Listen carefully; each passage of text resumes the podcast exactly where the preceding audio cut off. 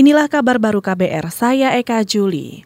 Saudara Direktur Perkumpulan untuk Pemilu dan Demokrasi atau Perludem, Titi Anggraini, mengatakan kisruh pemilihan umum di luar negeri terjadi akibat petugas penyelenggara pemilu dan pemilih tidak paham pada aturan. Titi menilai harusnya sebelum hari pemilihan, pihak penyelenggara pemilu sudah memastikan seluruh petugas dan pemilih paham tata cara pemilihan pemungutan, hingga penghitungan suara. Sekali lagi ini kan pemilu yang sangat kompleks, lima surat suara sekaligus, tetapi seperti yang disampaikan di awal, saya sampaikan juga ada aturan-aturan baru yang belum sepenuhnya itu dipahami oleh penyelenggara ataupun pemilih.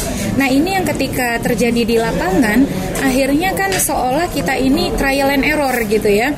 Nah ini menjadi sebenarnya apa yang terjadi di luar negeri ya kita sayangkan uh, terlihat bahwa penyelenggara pemilu seperti gagap uh, apa menghadapi beban yang baru akan baru beban besar yang mereka hadapi di pemilu 2019 tetapi mestinya ini tidak terulang di dalam negeri. Direktur Perludem Titi Anggraini juga menyarankan Komisi Pemilihan Umum atau KPU untuk segera melakukan evaluasi terkait pemilihan umum di luar negeri, sehingga akar masalah bisa cepat diketahui. Titi juga mengatakan evaluasi penting dilakukan agar kisruh pemilu di luar negeri tak juga terjadi di dalam negeri. Masih terkait pemilu, Komisi Pemilihan Umum atau KPU Papua optimis penyaluran logistik pemilu bisa rampung hari ini. Komisioner KPU Franciscus Antonius Letsoin mengatakan KPU sedang melakukan distribusi logistik pemilu ke seluruh wilayah di Provinsi Papua yang berjumlah 29 kabupaten kota itu.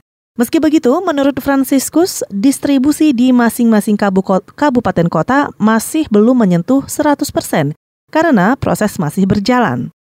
Franciscus juga menjelaskan, sejauh ini kendala dalam distribusi logistik adalah cuaca yang buruk dan ia berharap cuaca membaik agar distribusi terutama ke daerah pegunungan bisa berjalan lancar. Cuman cuaca saja yang kita harapkan bisa baik sehingga besok itu di daerah-daerah pegunungan itu bisa clear semua. Yahukimo yang ada 51 distrik itu itu diharapkan besok selesai. Tolikara juga terus Nduga yang dari 32 distrik itu 23 menggunakan helikopter ya sekitar ya diharapkan bisa bisa besok selesai gitu. Komisioner KPU Franciscus Antonius Letsoin juga menambahkan untuk mencapai target distribusi rampung hari ini, KPU masing-masing kabupaten kota telah mempersiapkan petugas yang diatur sesuai kebutuhan. Selain itu, KPU Provinsi Papua juga belum mendapat laporan soal kerusakan logistik pemilu.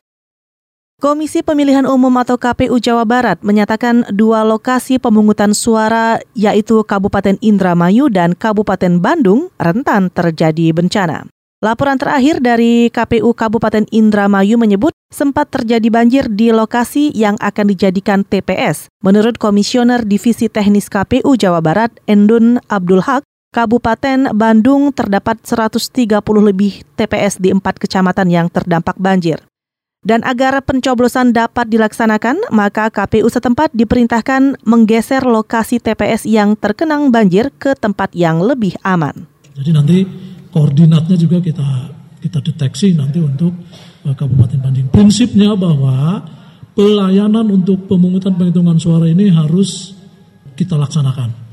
Makanya tadi saya sampaikan 138.123 TPS itu KPU Jawa Barat berharap 17 April besok serentak bisa dilaksanakan. Komisioner Divisi Teknis KPU Jawa Barat Endun Abdul Haq juga menambahkan, jika terjadi peristiwa darurat, KPU Jawa Barat telah memiliki aturan hukum tetap untuk melaksanakan pelaksanaan pemilu 2019 agar tetap berjalan.